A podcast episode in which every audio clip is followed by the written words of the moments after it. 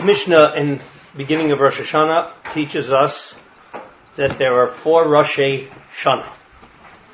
That Echa Benisan is the Rosh Hashanah for count for the dating the kings as well as counting the regalim. Uh, Rosh, uh, Elul is a Rosh Hashanah for Meiser Behema, and um, there's a Rosh Hashanah Lishmitin and Yovlos. We, how do we count? and vegetables, which which year it belongs to. And there's a Rosh Hashanah Le'ilon, Rosh Hashanah Le'ilanos, Machlokas Rosh Chodesh Shvat or Tu B'Shvat. We Pascha Tu B'Shvat.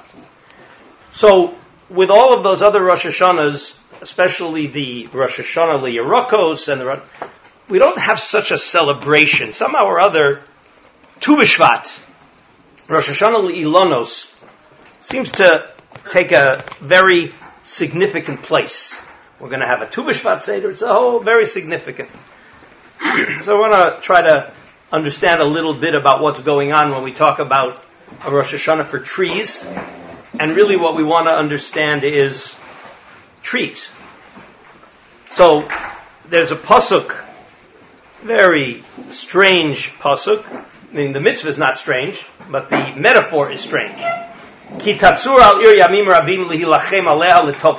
You're going into battle. A pasuk in Dvarim, Sefer Dvarim. You're going into battle. Lo tashchit et etza lenidach alav garzen. You should not destroy, you should not chop down fruit trees. Ki mimenu tochal a very practical thing. You want to you want to have the fr- the fruit trees are there to provide you fruit. V'oto lo tichrot.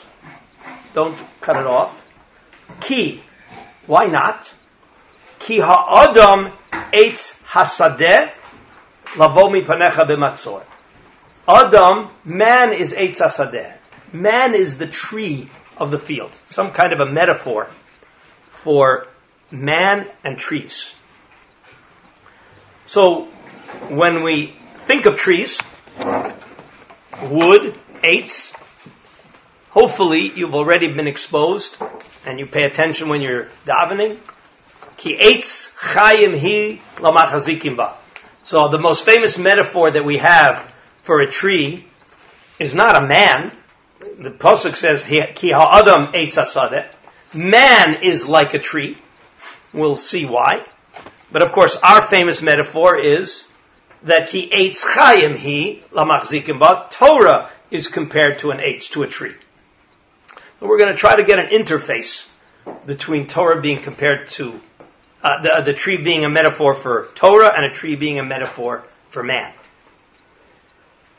So the Maharal has two places where he explains to us why the metaphor for Torah is a tree. Eitz Chaim Hilamachzikim Ba.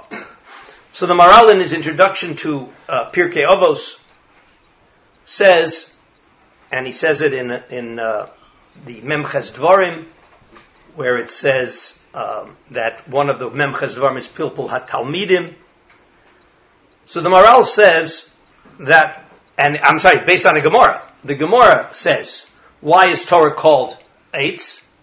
Ma eitz katan madlik es hagadol. Af Torah ketanim madlikim es hagedolim. Very strange metaphor for, for wood, for trees.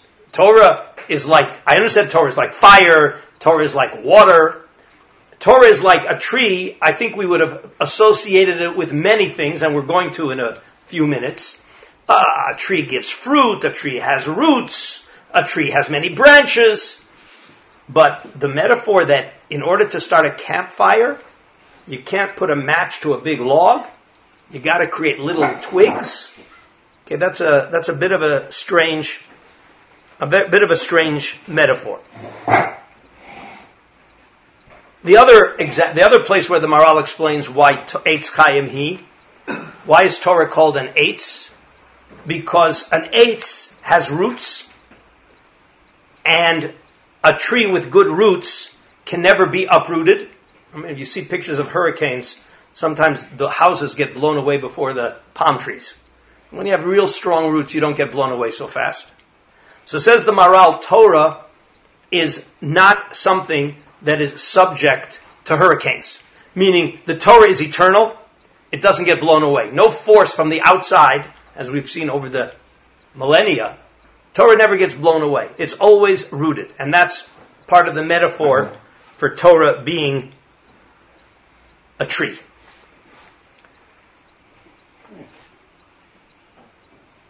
So let's try to compare, put, put a few of these pieces together.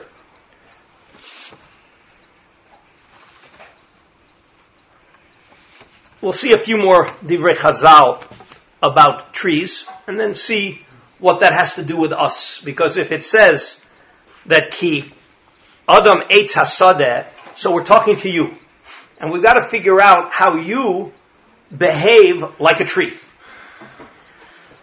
So one of the Gemaras is Omrim il machal. We say to a fruit tree, Lama ein kolchem holich.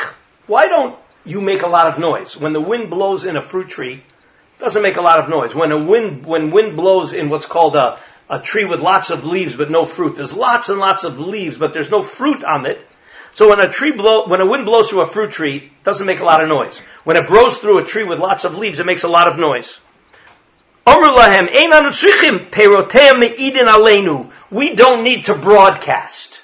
See, the tree with no fruit has to let people know he's around. So when the wind comes, he has to broadcast a lot of noise. We don't have to make any noise, right? Ile srak lama kolchen holich, right? Uh, you gotta remember that we're here. A fruit tree, the fruit testifies that it exists. Right? So you can already see a metaphor here to a person, a person with lots of fruit, and again, the fruit here is Torah and Midos, doesn't have to broadcast himself. It's the person who's empty. And I believe the phrase is that the uh, empty barrel makes the most noise. So we're saying that fruit trees don't need to make noise because they have something of value that testifies about themselves. So the Maharal on the Mishnah in Pirkei Avos. Uh, yeah. So the Mishnah says like this. Kol shechachmaso miruba mima'asav. A person whose wisdom, his chachma, his understanding, his knowledge is more than his actions, meaning he knows more than he does. His ideas don't necessarily translate into action. Lamahu dome, what's he compared to? Elon, like a tree, here we go. Sha'anafav merubin, his branches are, multi, are, are very n- numerous. Visharashav mu'atim, but the roots he has very, not very many roots. So of course what happens when a big wind comes along, we just said, that it was the reason why these huge trees were not blown away is because their roots are deeply rooted in the ground. But a person who has great ideas but doesn't behave uh, according to his ideas. He's like a tree that anafav merubim sharashav mu'atim v'aruach ba. What happens when the wind comes? Okrato v'hafchaso alpanav. It just uproots it and turns it upside down. Okay, and it brings a proof text. Aval kol shemasav merubim mechachmaso. But when your actions exceed your knowledge, lamahu dome, ilon shanasha anafav mu'atim, you don't have a lot of branches, you don't have a lot of leaves, but sharashim maruvin, but you have very strong roots. Shafilu kol ruchos ba'olam ba'os v'noshvos lo. All the wor- all the winds in the world can come. Ein mezizin oto, and it brings a proof text. So we have this idea now. What what we're we're already in the world of trees and branches and roots, and we're talking about chachma and maisim. So says the Maharal, that man is basically a physical entity. Physical entity is represented by the earth, all right, by, by the ground. Our intellect, that's already something that's beyond that. So, the Maharal says that the foundation, the thing that roots us, is our actions, because that's our physical. The ideas, they're very abstract. They're not rooted in anything. Okay? So, when you have good ideas and everything, but they're not rooted in action, they are not very stable. They're very unstable. And your actions, your mitzvos, they have to be the root, and only then can we say your ideas. See, your ideas have to have an anchor. And your actions, when you have a foundation, through your actions you can lead to greater clarity. The Maharal compares it to the, tr- to the tree with good roots. Eventually, what will those roots produce? Eventually, those roots will produce fruit. But if you have lots of ideas, lots of fruit on the tree, but there aren't very deep roots, it's very easily blown away. The metaphor here is that if you have lots of ideas and ashkafas and philosophy, but you're not walking your talk, you're not implementing what you know to be true, then your ideas are going to be very, very ephemeral, very vulnerable. But when you have solid behaviors, so then that, just like a tree, the roots can enable more fruit to grow. You can get more and more clarity from uh, on your ideas when when they're when they're, they start from action. That's your roots. And again, the Maharal says because you're a physical being. At the end of the day, you're physical, and therefore the real thing about you is your actions, your mitzvos, your midos, because that's what you are. You don't have midos and mitzvos in your your, the, your neshama doesn't do mitzvos. Please realize that. Right? Your neshama doesn't have midos. It's all in your physical. And therefore you have to have roots in your physical, and then that can help your neshama and your philosophy grow. And then the Maharal says an amazing thing. When it says, Adam Eitz well, when we look at a tree, so there are roots and there's fruit. The roots are in the ground and the fruit is above. Says the Maharal, man is an Ilan Hafuk. Man is, again, it's another dimension, almost the opposite of what we're saying, but you have to know how to put it together. Man is like an inverted tree because the roots of the tree are in the ground. But man, the root of man is his neshama. The root of man is above, and that's really the root of the human being, and that comes from above. And then what do we say about our body? You have hands, you have legs. Those are the branches of the tree that do all the things that produce. Because at the end of the day, what produces? What produces the fruit? The fruit is your actions. So, just like a tree, he says, Eitz shorsho lamata, because the tree gets its nourishment from the ground. But where do we get our nourishment from? We get our nourishment from heaven. So we have to understand that our, we, we're being nourished from above, and that has to translate into action. That's our fruit with our branches and our leaves, and that's our hands and our legs and all of the actions that we do. So the Maharal wants to call us an inverted tree. We have to realize where our roots, where do our roots get nourishment? So on the one hand we said, yes, that the man has to be rooted in his actions. But where does the nourishment from the man, for man come from? It comes from above. And just like the roots of a tree, are, the nourishment comes from the ground. So the Maharal wants to say we're an inverted tree. When we talk about the idea of katan madlik hagadol, we have to look at all of the little things. You want to have a big fire? You got to start with little twigs. You want to accomplish a lot? You got to start with the small things. Look at a tree the tree starts, go out now, now is about the time, I mean, it could be a little bit, but you haven't seen it yet. You're going to see the buds flowering. It's beautiful. But of course, that's just the beginning. You, it starts as little buds and flowers, and it slowly grows into little pieces of fruit, and you want to let it grow and grow and grow. Somebody who we mentioned this, I think, in the shmooze before, is that uh, if you look at those gorgeous cherry blossoms, unbelievable cherry blossoms, and you want to grab them and put them in your house, cut them off and put them in your house, you just destroyed the tree. Because you got to realize what's coming. Delayed gratification. Agriculture in general is delayed gratification. That's why says emuna, right? Emunat itecha chosen chachma v'dat, which represents the six sidrei Mishnah. Emuna says the Gemara is Seder Zroim. Says Tosfos, because a farmer has to have lots of emuna. He, he throws valuable seeds into the ground and he expects it to grow. That's emuna. He believes that the, that nature is going to actually work controlled by God. So growth is very slow. You want you want it to happen fast, it doesn't happen. Trees produce fruit very slowly. And they're very vulnerable. We had a number of years ago, there was a frost for three days in the Golan. And the entire avocado crop was wiped out. Because those were the three critical days where the flowers are turning into little buds and the frost killed it all off. So sensitive. So every little thing can, can make, can make a big difference. So you've got to realize that when you're trying to grow and you're trying to plant seeds and there are buds and you want to have that grow into fruit, you got to have patience. You got to know every little thing can make a big difference.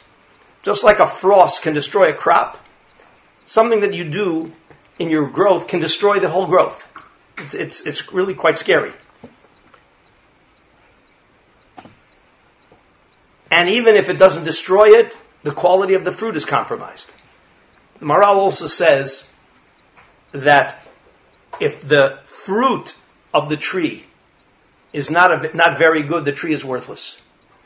You see the quality of the tree from the fruits that it produces. And if we say that Adam eitz Sadeh, the quality of the person is manifested by the fruit that it produces. And what is your fruit? Your fruit is Torah, your fruit is mitzvos, your fruit is midos, your fruit is your behavior.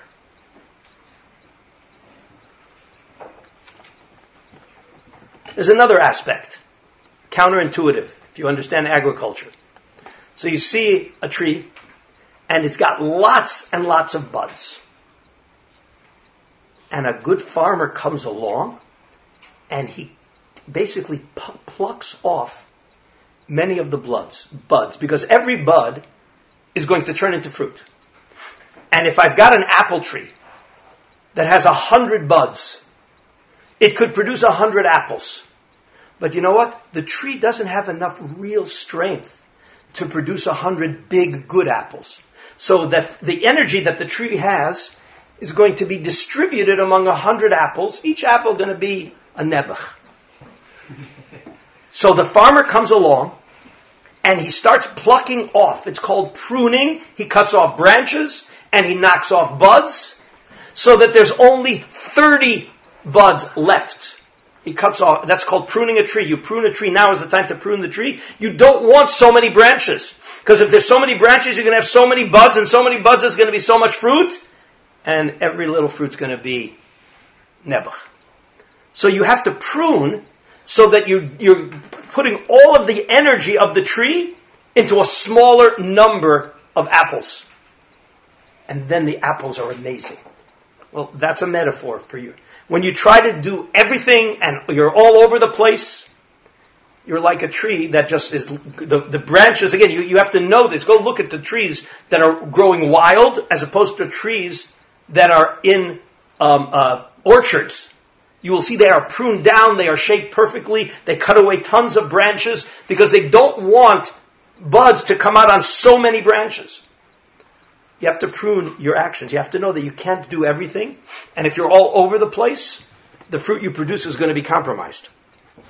The language of the Maharal, ein pri ra yotze min shorish tov. There's no such thing as a good rooted tree producing lousy fruit. It's only the lousy trees that produce lousy fruit. No lousy tree can produce good fruit. So you have to know what your roots are. And you have to know what you're trying to accomplish.